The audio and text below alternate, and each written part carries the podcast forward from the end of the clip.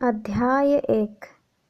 कुरुक्षेत्र के युद्ध स्थल में सैन्य निरीक्षण धृतराष्ट्र उवाच धर्मक्षेत्रे कुरुक्षेत्रे समवेतायुयुत्सव मामकाः पाण्डवश्चैव किम कुर्वत सञ्जय